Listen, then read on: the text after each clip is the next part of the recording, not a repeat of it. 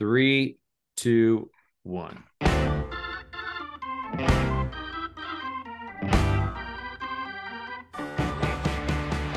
him. No, they oh, didn't. Oh, my gracious. Yep. How about that? With the second pick in the 2011 NFL Draft, the Denver Broncos select Von Miller, linebacker, Texas A&M. He's the greatest ever, huh? And then I just wanted When you to- got all the advantages, it's easy.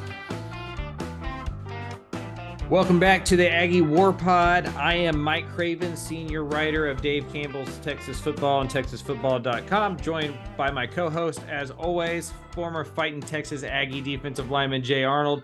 We had a week off last week. I was in Kauai. Uh, how'd you enjoy uh, your your two weeks there? Uh, it, it was uh, it was a good time. Uh, you know, obviously, I would have rather been in Kauai, but Yeah. I didn't get that invite, so uh, I'll, uh, I'll I'm suffering in Houston, Texas alone. I thought about going down to Galveston just to get a, a taste of the beach, but I don't think that would be quite the same. I'm headed up your way today after some more work tonight. I have uh, my stops at the magazine at Rice in Houston this week, so I will be joining you in what I assume is a humid Houston as always. Uh, Kauai was pretty cool. I don't know if you've ever been to Hawaii.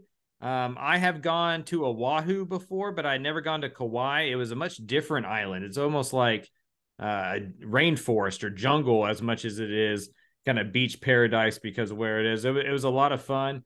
Uh, I got engaged, so that was that was pretty cool. Congrats! Yeah, that was a that was a pretty cool deal. I've been married before, and I convinced myself that I would never ever do this again. Uh, so I I am insane. It, it- the time heals all wo- wounds type situation. I'm ready. I'm ready to get lawyers involved for the second time. So we'll see how that one. we'll see how that one goes. Um, on this episode of the Aggie War Pod, I feel like it's our fourth. I think fourth total uh, maybe third. I don't know. I'm not that great at math. That's why I got into sports writing. It's not that hard of a job. Uh, I've I've already messed up one of the pieces of it, and that is remembering what podcast number it is. Uh, but we are a few few ones in the can at this point. Spring practice fully on the way for Texas A&M. Uh, we're recording this on Monday, April 3rd, so 11ish, 12 days uh, till the spring game. Uh, everything going on behind the scenes there. We don't get a lot to see. You know, they don't allow the media in uh, to a whole bunch. we got the uh, weekly schedule media uh, guide for this week, kind of the availability, and it said Monday, no media availability at all. Uh, rest of the week to be determined. So who knows if we see any Aggie football? We didn't get to record a podcast last week. I wish we could have because I don't know how much you caught of the Jimbo Fisher introductory press conference for spring, but it was a whole lot of fun. Yeah, I didn't catch too much of it. Uh, I, I, you know, I, I know Jimbo's always kind of uh, he's if you can keep up with his cadence and his pace. Yeah, he's a tough one. speaking, he uh he can he can say some interesting things at times. He uh he is the hardest person to transcribe. Uh there's a there's a great app called Otter that does a lot of that for you. I I recommend that to any media people out there listening. It's it's a great app. Uh but what was interesting about the first uh press conference, this was I guess back March 20th at this point, uh 2 weeks ago. Usually the first press conference of spring is all roses and rainbows, right? Like we're so happy to get back into this. We can't wait. The off season's been great. We've had our best January and February and March since we've been here, blah, blah, blah, blah. Uh, but it was a little contentious. Like Jimbo was in a little bit of a mood and he did not want to answer too many Bobby Petrino questions. He kind of like went on this, you know, he was asked point blank uh, who was going to call plays and he goes, we'll figure that out as the time comes. Then there was a follow up question. And then at that point, he goes, Well, you can just assume uh, Bobby's calling the plays. I'm fine with that. I'm still not sure if that means Bobby's calling the plays or if we're just supposed to assume that he is. I'm not. I'm not wholly sure on how that happened, uh, but spring football is going on at Texas A&M, and I personally think that friction is a good thing coming off a five win season. I, I'm actually okay with your head coach showing up to press conferences and being a little surly already and trying to set the tone through the media in that way. So today we're going to talk expectations in 2023, kind of what constitutes success and what constitutes failure uh, for the Aggies this year. Uh, we'll talk a little bit about the recent Aggie Pro Day, uh, and then it's Final Four time. You know, no, not that one, not that one. Uh, the send away Jay sweepstakes is down to the final four. So we'll discuss potential landing points uh, for Jay. Is that in November that you're going to that game or is that October? So it is October. So the send Jay away thing started last year. Uh, and the whole impetus behind it was just to go experience a new place. Yeah, I love Texas that. A&M's bye week.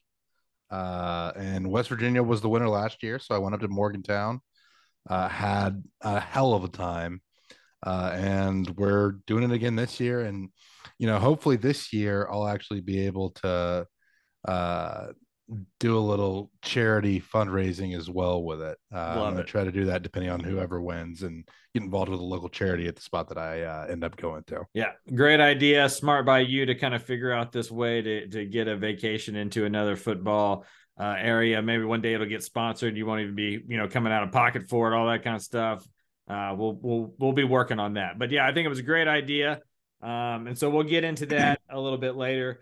Uh, but first, let let's talk expectations for this team in, in 2023. Of course, five and seven last year. You know, not not what you know the Aggies expected or what they thought were gonna was going to happen. They were in, they entered the season ranked sixth uh, in the preseason polls for the second year in a row uh, and, and, did not finish ranked, obviously. Lost six straight at one point in the SEC. Before we get into 2023, let's set the tone here. Let's set the table of how bad at points it was in 2022. They were 0 4 on the road. They lost to four opponents in 2022 that they're that are on the schedule in 2023. Um, they were two and six in SEC play, uh, and the teams that A and M won beat the five teams that A and M won uh, combined to go 28 and 32 on the year, and only LSU finished better than one game above 500. So not many great wins, not a lot of wins, not good on the road, not good in the on the in the conference. What are your expectations? Not your hopes and dreams, right? We all have hopes and dreams, you know, but like after coming off that year, where do you think a reasonable expectation is for this team? And and you didn't even bring up the worst part, which was the App State loss to a to a Sunbelt team that didn't end up uh, bowl eligible. Yeah, uh, a team that lost to Texas State. Yeah, so uh, obviously, you know, App State tends to be one of the better teams, but last year was not one of their better years. But uh, I mean, looking at the expectations, you have to improve. Uh, the problem is, it's not an easy schedule in, no. in 2023. Uh, uh, you know, the the standard has to be high for Jimbo coming off this year.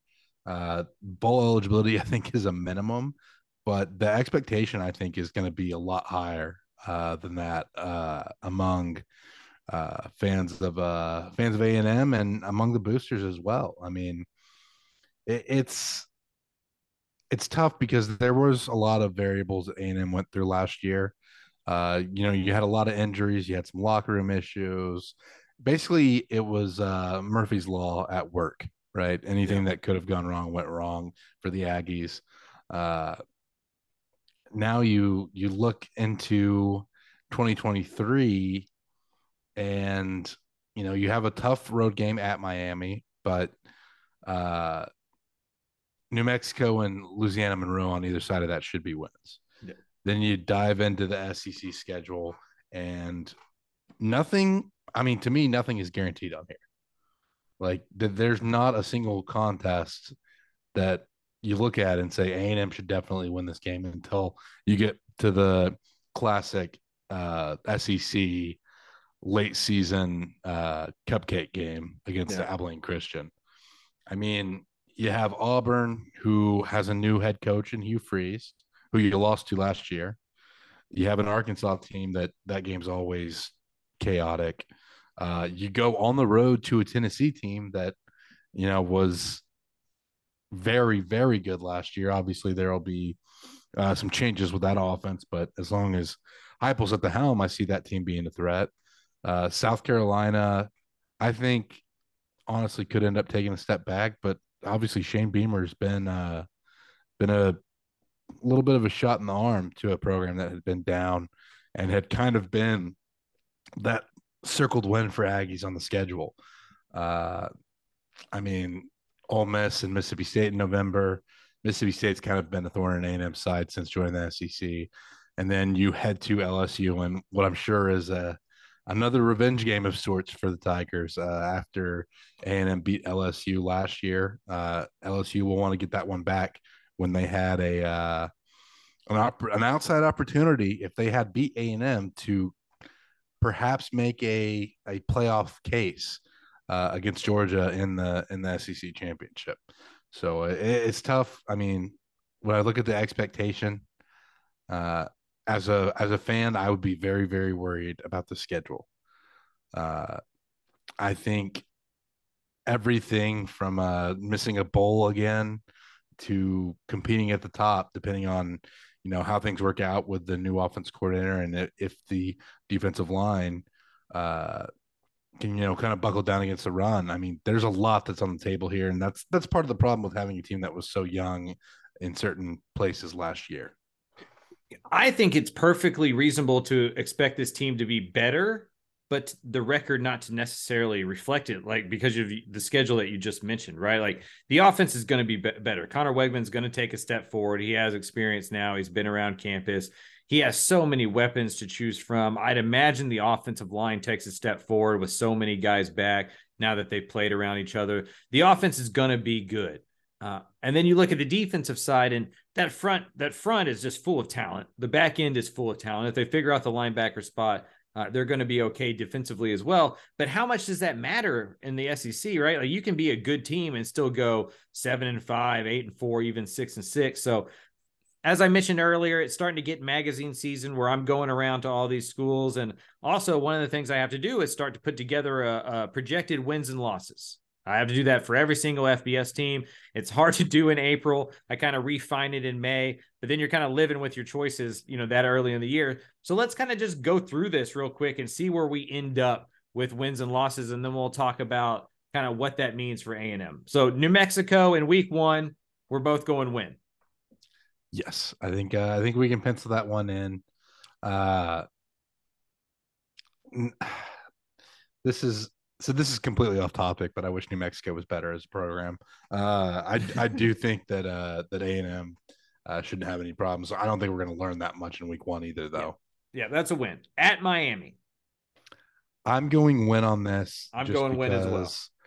I think A and M is in a better position to take a step forward than Miami is. Yeah, I mean, A and M wasn't that good last year, and they still beat the Miami team. I think A and M's closer to success than Miami. I agree with you, and I think Jimbo's a better in-game coach than Cristobal. To be honest with you, I know Cristobal is really good at acquiring talent, but he's going to do something down the stretch that's dumb. That's going to allow A and M to to win that football game. So we got him at two and zero. Oh. Louisiana Monroe, that's obviously a, a win right there. So so three and zero oh to start the season. Now we get to the SEC. Auburn at home new coach there at Auburn. I'm I'm leaning towards win there. I'm leaning win, uh, but obviously the new coach makes it a little bit uh, a little bit frightening if I'm an A and M fan. Then we got then we got Arkansas. So if we're at four and zero oh right now, uh, then we got Arkansas and Arlington. Uh, I'm I'm leaning one on this one too, just because I think Arkansas is going to be missing some pieces. They lost a lot of the momentum they had early season last year, and uh, it's going to be one of those chaotic games that this game seems to always be. Uh, but uh, but I'm leaning win here. I'm with you there uh, for the same reason, and I wanted to do this to point this out. We have now started at A and M being five and zero, oh. right? Like a&M can very easily get on this roll early on that can propel them into some success later on the year, much like LSU did last year, where like all of a sudden you look up, you're winning some football games, and now everybody's rowing in the same direction, all that talent in the locker room. I do think that there's a case to be made that A&M gets out to this incredibly fast start that makes them a top 10 team by the time October starts. However, they could lose at Miami. They yep. could lose to Auburn and Arkansas game is always really weird. So we could we could be sitting here thinking, man, A and M's got a real chance to go five and zero. Oh, but come October first, we could be talking about a two and three A and M team. Like that's how thin the margins are. Yeah, and that is uh, the way of life in the SEC. Yep. So uh, circling kind of back to that Miami game, though, one thing I will say is that is a road game, but you look at Miami's crowds and uh, it's not as much of a home field advantage at a place like Miami. uh, as some other uh, big non-conference road games might be. Hundred percent. You just have to you have to avoid the Miami trap.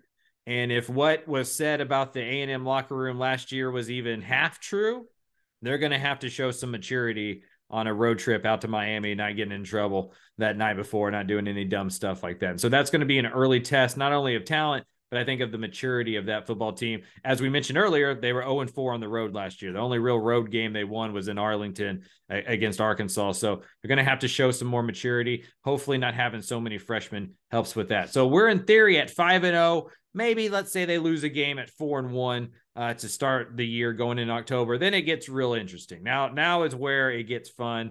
Alabama. I think we both probably on paper at least going to pick going to pick the Crimson Tide. Yeah, uh, for sure. And I think there's ways that AM can win this game. You know, obviously they were in it last year, mm-hmm. uh, and and it was uh, on the road in Tuscaloosa. Uh, Alabama didn't have Bryce Young; they won't have Bryce Young this year.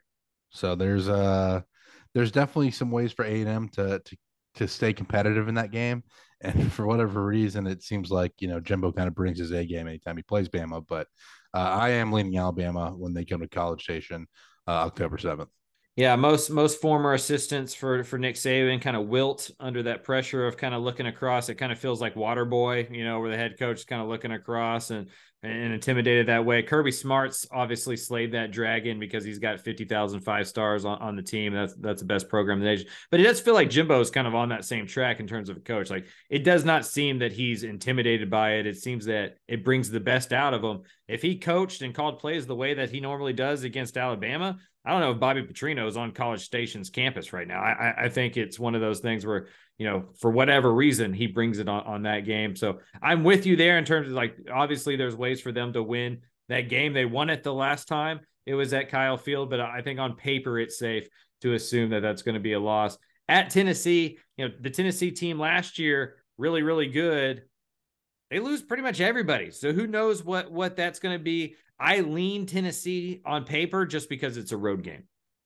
Yeah, and and that will be a uh, a true uh, crowd test. I think that'll be the first one of the year that's like yeah. the crowd will have a major impact in that contest. Uh, like you said, Tennessee's losing a lot of pieces. Uh, Hyatt, Hooker, those guys are going to be gone. Uh, but on the flip side of that, you know, Josh Heupel's offense is. I've I, I gotta say that I'm personally biased because I grew up an OU fan, and uh, in that time, Heupel was the quarterback at OU. Uh, and then he went on to recruit me when he was at OU as a coach. Uh, so I'm just kind of a big fan of Heupel, but uh, I the way his offenses have performed, you know, even in 2021 before uh, Tennessee really took off, has just been. It's one of those teams that even if they aren't particularly good, they can still kind of drag you into a slugfest and and that's a, a frightening prospect uh, for a Jimbo Fisher coach team. Uh, I will say though that changes a little bit with Petrino uh, calling the plays theoretically. Uh, I still lean Tennessee on this because of it being a road game, but uh, I think this is another one that is very winnable for A and M. South Carolina, we're going win for A and M at home. I am going win for A and M at home uh, against South Carolina you know, uh, Spencer Rattler will be back, uh, but a lot of the weapons around him are going to be gone. Uh, I think Jaheim Bell is one of the better players, and I mean, when he went into the portal, that was kind of a big loss in my book. Uh, but uh, Beamer, I think, is a great coach, and uh, he puts his team in position to win. You know, it's just tough for him because he's in the in the SEC, right? I think if he's if if if Shane Beamer is a coach at a Big 12 school, I think he has some success like a guy like Matt Campbell or uh, one of those guys does where but in the SEC I think it's a little bit tougher. Then the following week they're at at Ole Miss. So I'm going to lean Ole Miss here again. Just road games in the SEC is just hard for me to imagine them going in there and beating an Ole Miss team that I think is going to be really good this year.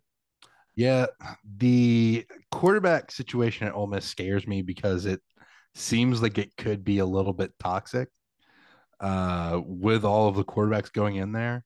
Uh, I don't know how many are going to be there after spring ball, though. I think that's one of those. It's almost like an NFL training camp where like three go in and only you know one, maybe two emerge from it. The other one goes finds another spot. Yeah, and, and for those that don't know what we're talking about, Ole Miss got a couple of uh, guys in the transfer portal this year joining Jackson Dart. Uh, it was Spencer Sanders from Oklahoma State and uh, uh, LSU guy Walker Howard. Yeah, I'm not gonna I'm not gonna be able to remember them all off the top of my head, but yeah, I, I mean think... they got they got some guys who have started some football games, you know, all in there competing for a job, and it it really is one of the one of the first. It does feel like one of the first like true like everybody transfer in to just compete for one job, and we'll see what happens. And I wouldn't be surprised if you see you know one or two of those guys uh, enter the transfer portal afterwards because it's such a unique position. You can't you're not going to go play you know, it's not like being a defensive end or something where you're going to get snaps even if you're the starter. Uh, it's usually just one guy. Um, so that one that one's going to be interesting. But you know, if anybody's going to do it, Lane Kiffin's going to you know wade into those waters first. I, I kind of commend him for being able to pull it off. Yeah, no kidding. Uh, it's going to be, and like you said, it, it's it's creating like an NFL training camp environment. Yeah. So yeah. I mean, that's where the guys want to get. So they got to be kind of ready for it. And uh, yeah, we'll see how it goes, but it, it, could end up being a toxic situation. I am still leaning Ole Miss as far as the winner of this game, with it being on the road. And then Mississippi State at home. Uh, no Mike Leach, going to be interesting there uh, uh, for the Bulldogs, but Will Howard, one of the better quarterbacks of college football. Yeah, uh, we'll we'll see what happens here uh, in Mississippi State. I mean, you know, like I said, Mississippi State has kind of been a thorn in A&M side. Uh, Mike Leach historically was also uh, a thorn in A&M side dating back to his Texas Tech days. But uh, this is uh, another winnable contest for A&M. I think uh, I think the home field advantage is going to play a role in that, and I, I have A&M penciled in as a winner as well. And then obviously the cupcake week, they got ACU. They're going to win that football game, and then at LSU. You imagine?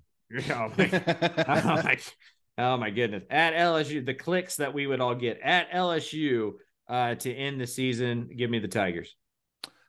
Yeah, and Death Valley is probably the most intimidating place to play when that place is rocking. I think this game being, and I don't know how the schedule is going to change. This may be the the last one on Thanksgiving, like to close the season, depending on what happens when Texas and OU uh, get into the SEC. But uh, you know the Tigers are going to be looking for revenge, and and you know, Death Valley is as tough as a place to play, and I think LSU can also take a step forward. Uh, it'll be their, you know, last year was Brian Kelly's first year. I, I think this is a team that's primed to take a step forward with with uh, Brian Kelly as as the in in entering his second year as head coach. I know it's hard to do, but I believe that Tennessee is the favorite to win the SEC West. You know, give me Georgia to win the SEC, but just I don't know what sorry, Alabama. LSU. Yeah, sorry. Give me LSU to be to be the favorite to win uh, the SEC West. Georgia to win the SEC, but I, I, really do think I know more about the LSU football team than I do Alabama. And it's been a long time since Alabama hasn't been the on paper favorite uh, in the West that way. We're sitting at eight and four. So when I did this test earlier today and started doing this for for each of the school, I I fell at eight and four as well. My ultimate question, and the reason I wanted to do this exercise while we talked about expectations, is an eight and four season actually the expectation in college state? Like if I went around campus and I asked everybody, what's your over and under for for wins this year? You think what would it be at eight and four? Is that too realistic? Would people be saying 10 wins, 11 wins? Like where where do you think that would how do you think that would be judged by the average A&M fan if Texas A&M went eight and four this year? I think if you go there right now and ask people, eight and four would be reasonable. But if the closer we get to the season, the more right. uh, ridiculous people are going to get. Uh, there are going to be people that are expecting 10 wins and 11 wins and SEC championships this season, uh, whether that's, you know, feasible or not. Right. Like, and, and again, I mean, we see how quickly things can change uh, in the landscape of college football when a team like TCU comes out of seemingly nowhere uh, to to go to a national title game. LSU last year. LSU last year going to the SEC title game seemed like a, a kind of a wild deal. I mean, Washington, uh, mm-hmm. I think, is a team that wasn't talked about uh, enough with the turnaround that they had, going from you know uh, the the cellar of the Pac-12 to you know they're they're very close to to being in that Pac-12 championship game and and had a pretty pretty dang strong close to the season. Uh, so it's things can change hurriedly, and I, I do think that the SEC West is kind of wide open. You have two new coaches, or sorry, three new coaches uh, at Mississippi State, at uh, at Auburn, and okay, maybe I did my math wrong. Uh, two new coaches, uh, but it, it's looking at you know Bobby Petrino coming in at A and M. There's a lot of turnover. Uh, mm-hmm. Alabama has a lot of questions on offense. I think uh, LSU, like you said, does feel like the team that we know the most about uh, going into 2020, 2023. So it, it's the expectation for A and M being reasonable is probably a seven and five, eight and four season. Uh, but things could go completely different on either side of the table, in my opinion. So if we set the over and under at eight, which I think is the the appropriate number that Vegas will come out with in, in May, June, when when more of the reputable books have a number out there. If we set it at eight, is the under where we get into the Jimbo Fisher on the hot? Like I think eight and four Jimbo's going to be okay. Anything above eight and four, I think Jimbo's definitely okay. They go nine and three, 10 and two. Of course, he's fine. If they get to seven and five, is that enough to really start pushing him out the door or to kind of make that noise hotter and hotter? Or is it going to have to be another sub 500 year? I think seven and five would be enough to make the noise ramp up a bit. Six and six, and they're really yeah, and, and six and six and below, and it, it's, I mean, A and M booster egos are probably as high as any in the country. And if and they don't make a bowl game, he's gone. Yeah, I think like, so. Six and six, maybe we have a discussion, but five and seven or worse, like it, there's not even a, a conversation to be had. I think the real interesting conversation starts at like seven and five. You know, like where is the? And I guess some of it's relative too, right? Like if uh, those those are close games, heartbreak games that could have gone either way, and it looks like the the program is surging and the recruiting still good. Then of course maybe maybe that changes whether you know you're eight and four, but it looks like the program is faltering and got a lot of guys are transferring, the recruiting's letting down. So some of that some of that is more than just the wins and losses, and we understand it. It's early April, uh, but that that's where I'm at with A and M this offseason is like what is success? Like if you if you tell yourself right now what the record is like where where is it where that fulcrum of okay let's keep going down this track or it's time to just cut bait jump ship? Yeah. And i, I think, think, it i think it's at seven and five six and yeah. six. I would say six and six is probably like i because seven and five you're still winning two more games than you won last season and i realize that you can't judge everything off of a year to year basis. Uh, there's the whole body of work you're looking at, but uh, I think seven and five, he's safe. Six and six, there's it could go. It's 50 50. I think Texas Texas A&M is the most fascinating program in the state of Texas this year because at Texas it feels like nothing's going to happen right before the change of the SEC, right? Like Sark's going to at least get to 2024. This whole thing's just a ramp up they don't really get that interesting until 2024. Texas Tech, Joey McGuire's in year two. You know, Baylor won a Big 12 championship, you know, a year, you know, a year and a half ago. Um, TCU just went to the national championship game. Houston's moving to the Big 12. So, like, what are the real expectations there? A&M's the place where it's like, man, this thing could go.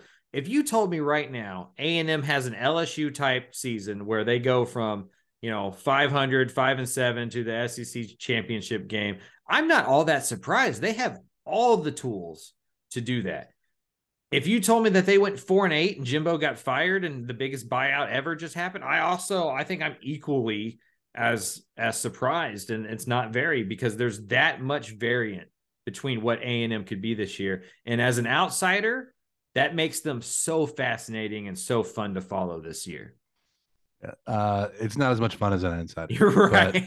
But, but yeah, I mean, I'm also just constantly weighing the possibilities and knowing how many little things can go wrong or right in a season to change uh, the trajectory. And and sometimes you know you have like one injury and everything snowballs from there.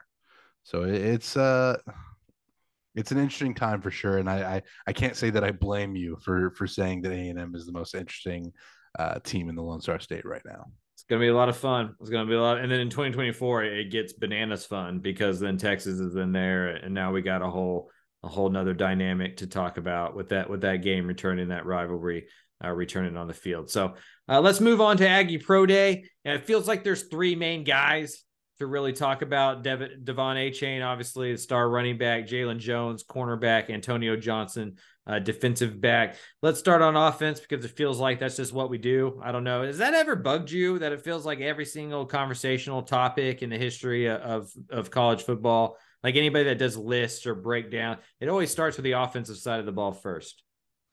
Yeah, I mean, people always just talk about the offense. It's, it's more exciting. I get it you know, no nobody really comes to games to see the uh, defensive lineman sack the quarterback or see linebackers, you know, stop stop a stop a run, uh, one yard past the line of scrimmage. It's it's a uh, offense just tends to draw people in. It's flashy. I get it. But I still uh, think one of the sexiest plays in football is watching a safety run an alley correctly. It is like, but you know, I think I think that's us as like not casual football fans, right? Right. We have a certain appreciation for for different. Like I could watch pass rush all day mm. and, and be perfectly happy.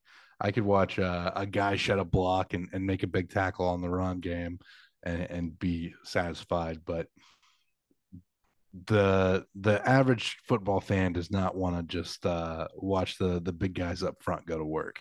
Do you watch a football game straight through, or are you doing a ton of like bounce back to watch a play, bounce back to watch a play, and then all of a sudden you're 30 minutes behind a game, or do you just watch it all the way through the way it, the way it plays? It depends. Uh, you know, like sometimes on college football, I don't really have the option to bounce back because I'll I'll quad box it, yeah, and so then I would have to like stop the whole thing and then zoom in on one. Uh, and you know, especially if I'm uh watching with other people uh, like you know, stopping and rewinding is an option. But like if I get to the point in the season where it's like, you know, one night game that I'm that I'm really focused on, I will definitely like stop and and and look at like a route that was run, try to see what went wrong with the coverage before we even get the breakdown from the from the broadcast team. Uh, just because so many years of watching film, you just kind of get used to watching games that way. UTSA head coach Jeff Traylor takes about six hours to watch a single game, even if it's like just a random Thursday and he's watching football on ESPN because he just can't help it. Right. Yeah. And I would imagine a lot of football junkies are the same way where they have to go back, like, what did the guard do there? What did that, you know? So uh, I was curious to see how, how you handled that one. Uh, let's start offensively. Uh, De'Von Achane, he ran a 4.32 in the 40 at the combine. Uh, so he decided not to run it at pro day. That feels smart to me right? You, you post a time that you like. You, you don't want to you don't want to damage that by running anything slower. Uh, he did the three cone drill and 7.05. Also did the 20 yard shuttle in, in 4.3. I feel it's safe to say that that Achane's not going to be your stereotypical three down running back in the NFL. But it feels like he's entering into the league at maybe the perfect time for his skill set, where he can be what is becoming that positionless football the way that we see basketball being played now, where he can be a running back on certain situations. He can play in the slot. He can play on special teams. I see him being as a jack of all trades dude that maybe 10 years ago would have been a negative to say about somebody like, oh, I don't know where he's going to fit. What's he going to do? Now it feels like a positive because, oh man, look what he can do. We can keep the same personnel on the field and line him up in four different spots. Yeah. I mean, you look at guys like, uh, I mean, even the way Kansas City kind of uses Tyreek Hill in, in a lot of ways, uh, or did use them. Uh, now that Tyreek's with Miami, uh, you look at guys. I mean, Deebo Samuel, yeah. uh, who's more of a receiver, uh, that ends up in the backfield on occasion. Like you said, it's the flexibility. Uh, it's you know lining the same personnel up in different ways to kind of confuse defenses is in a way that's kind of new uh, to to the NFL game.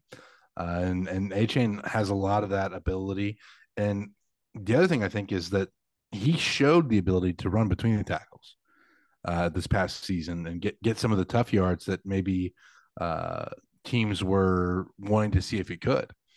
So ha- having that, you know, uh, versatility and and ability to do multiple things is is a huge thing for De'Von Achane, And you know, obviously he's going to be able to catch the ball out of the backfield as well. So there's a there's a lot of versatility that, like you said, uh, in olden days it may have been a, a knock on him that he's not a, a true three down back, but you don't see too many just three down backs or every down backs anymore, just because of the wear and tear of the position and the fact that you know the the way the game has been played offensively has changed.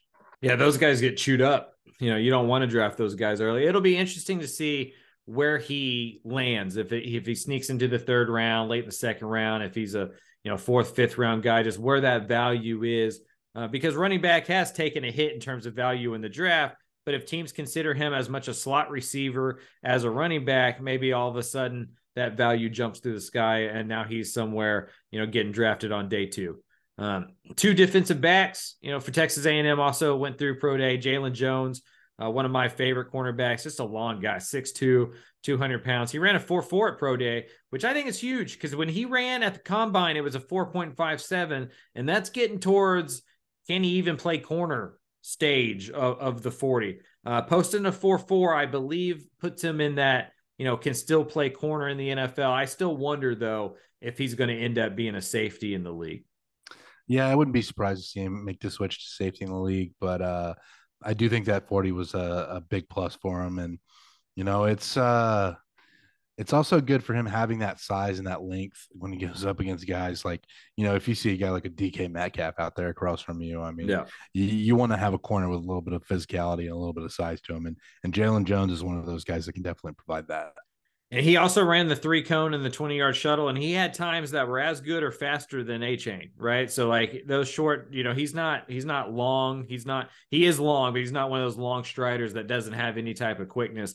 You know, I think he did maybe out of those out of the three we're talking about, I think Jalen Jones had the most productive pro day uh, with that with that four four improving on that time, showing the cone, showing the shuttle. Uh, with his size, I think he's a really intriguing prospect. It kind of fell behind some other guy. When we talk A and M secondary, he just didn't feel like a guy we talked about all that much. Some of that was injuries, uh, but I, I, think he's going to be a talented pro that may end up having a better NFL career than he had as a, as a college player. Uh, and then lastly, Antonio Johnson, who is just a football playing dude. I don't I don't know how else to describe him. He he reminds me like I don't know, Jalen Pitre from Baylor, who's now playing for the Houston Texans. He feels like that kind of guy for me.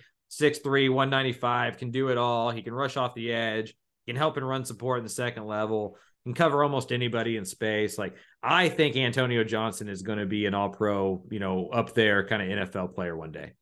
Yeah, he's uh the highest rated among the the guys that participated in the NFL Pro Day uh, or the A and M Pro Day, and I think that's for good reason. He can do, like you said, everything. He's a unicorn in a lot of ways. Uh, I think he's a pretty obvious first round uh, selection.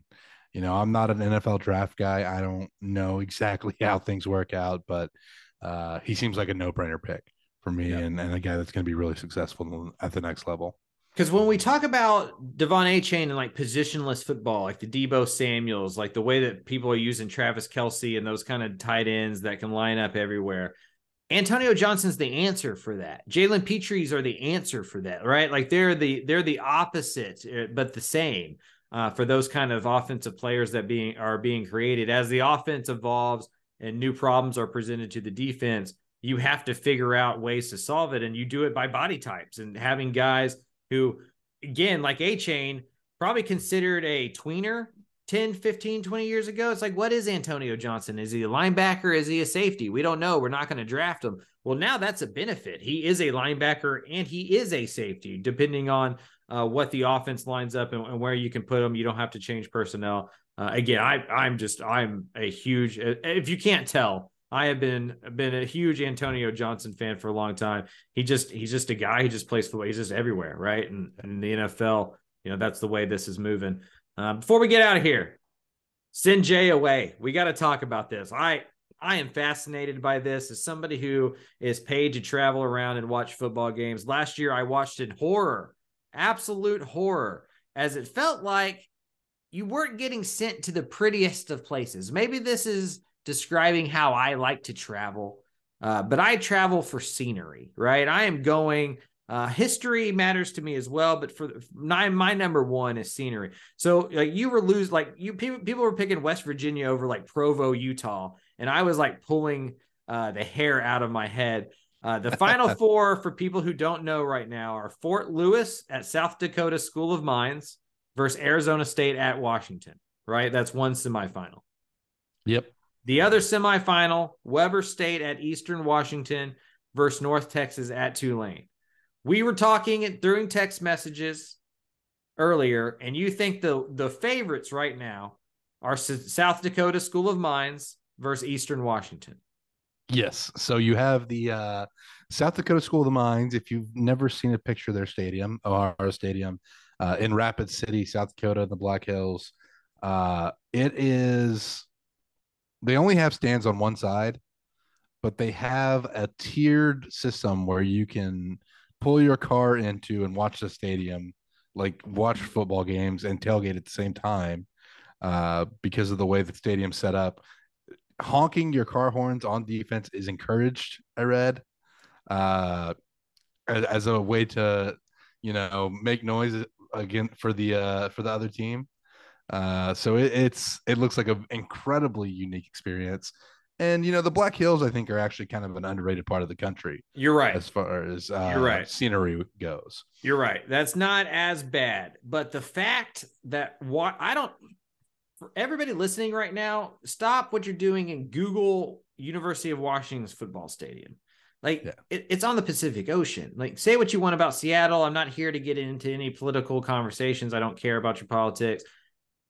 I just feel like that is like one of the best scenes uh, for now. It may not have as rabid of a fan base because out out of the Pac-12, out on the West Coast, this is not the same. But Washington's up there. It's about as good as you can get uh, in terms of game day atmospheres. I think it's one of the more underrated places to watch a college football game. Maybe the, again, it's just the scenery part of me where you're like an hour and a half from Olympic National Park, you're an hour and a half from Mount Rainier, you're watching a football game on the ocean. Man, it's hard to beat. It is hard to beat, but it is not. It, it's it's not hard to beat if you're South Dakota School of Mines because it seems like that one uh, is far and away the winner. And then the other one is Eastern Washington because it's really about who what the home team is, right? Like it's not yeah. this isn't necessarily about the game, it's about the destination. Because yeah. like there were some big games in this bracket that got eliminated early. Just amazing. Uh, Michigan amazing. at Michigan State was one of the games right. and immediately gone.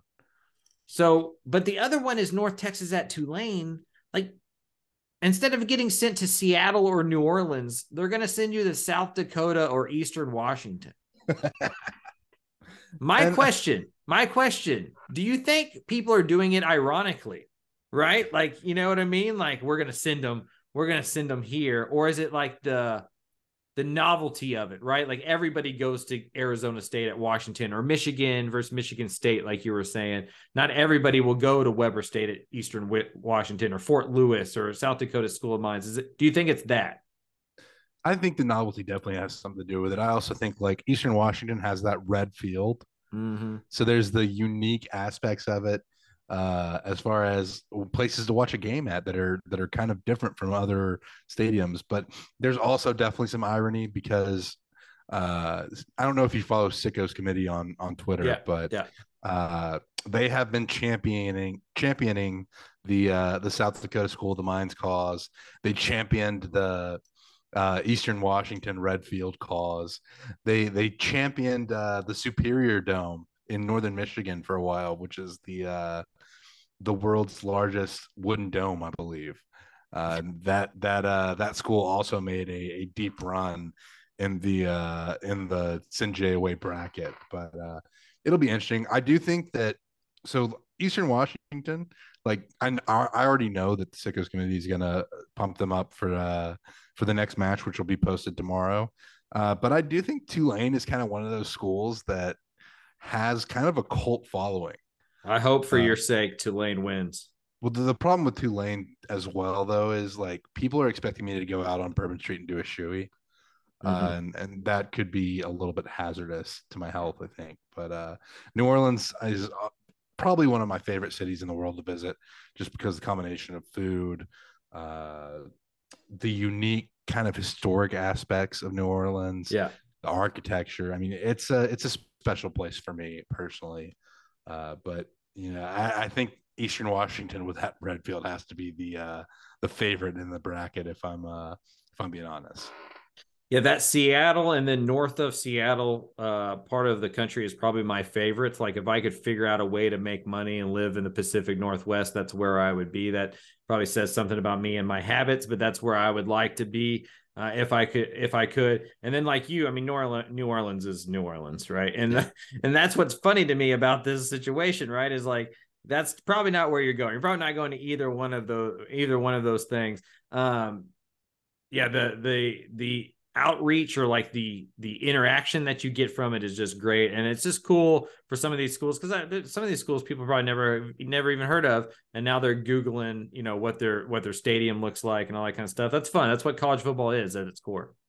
And then that's what i love too is like i made the bracket a little bit bigger than 64 teams this year because i wanted to include some fcs schools and some uh some d2 schools and uh just kind of get the word out there. Like I mean, the the Rocky Mountain Athletic Conference is the the conference that that uh, South Dakota School of the Mines plays in, and that has some pretty cool destinations in it too. I was kind of Yeah. bummed that that Colorado School of the Mines was was away and not playing at home because that would have been a really cool place to go to.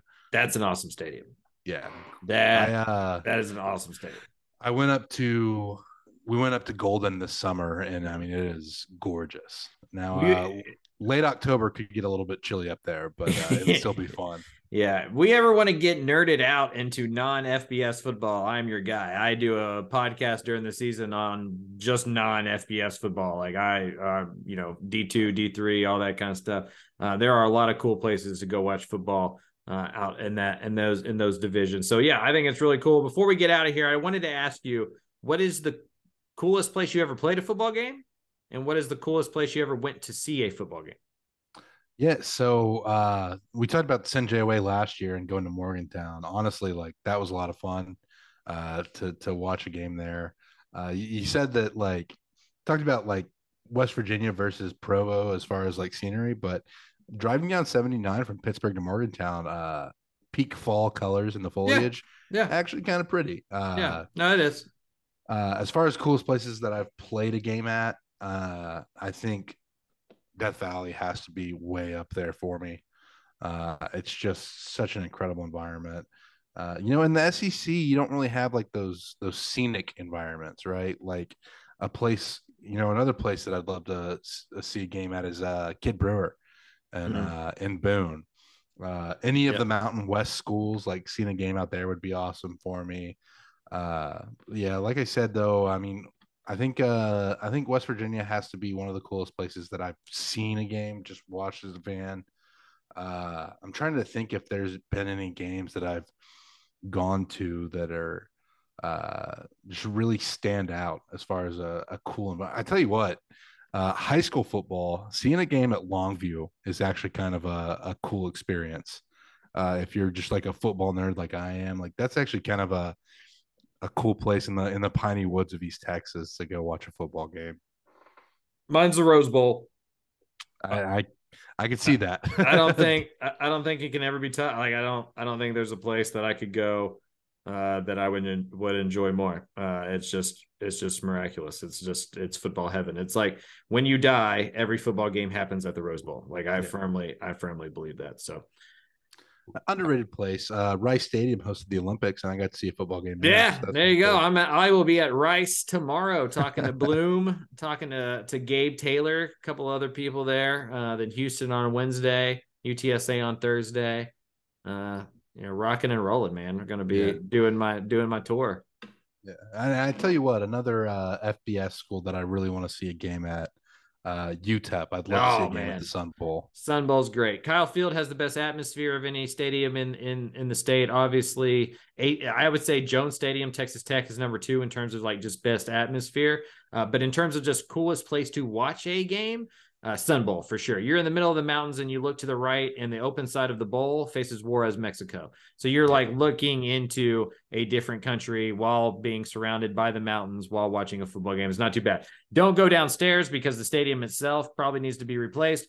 But when you're in the stands, it is a great place uh, to watch a watch a game. I enjoy my trips out to El, El Paso. If it, El Paso is the most underrated city in the state, I freaking love that place. Great food, great people. There's really no crime. You know, like all the crimes across. You know, you you can avoid that. Uh, it gets a bad rep for that, even though it, it has statistically less crime than any of the other major cities in the state. So uh, that's my El Paso shout out. If El Paso is listening and would also like to sponsor the show. Uh, for for Jay El Paso Arnold, tourism. yeah, exactly. Visit El Paso. Uh, for J- for Jay Arnold, uh, for Mike Craven, for Dave Campbell's Texas Football and the Republican Football Podcast Network, we appreciate you listening. Please rate and subscribe, tell a friend, all of that kind of stuff. Follow us on Twitter at Aggie Warpod. We will talk to you next week.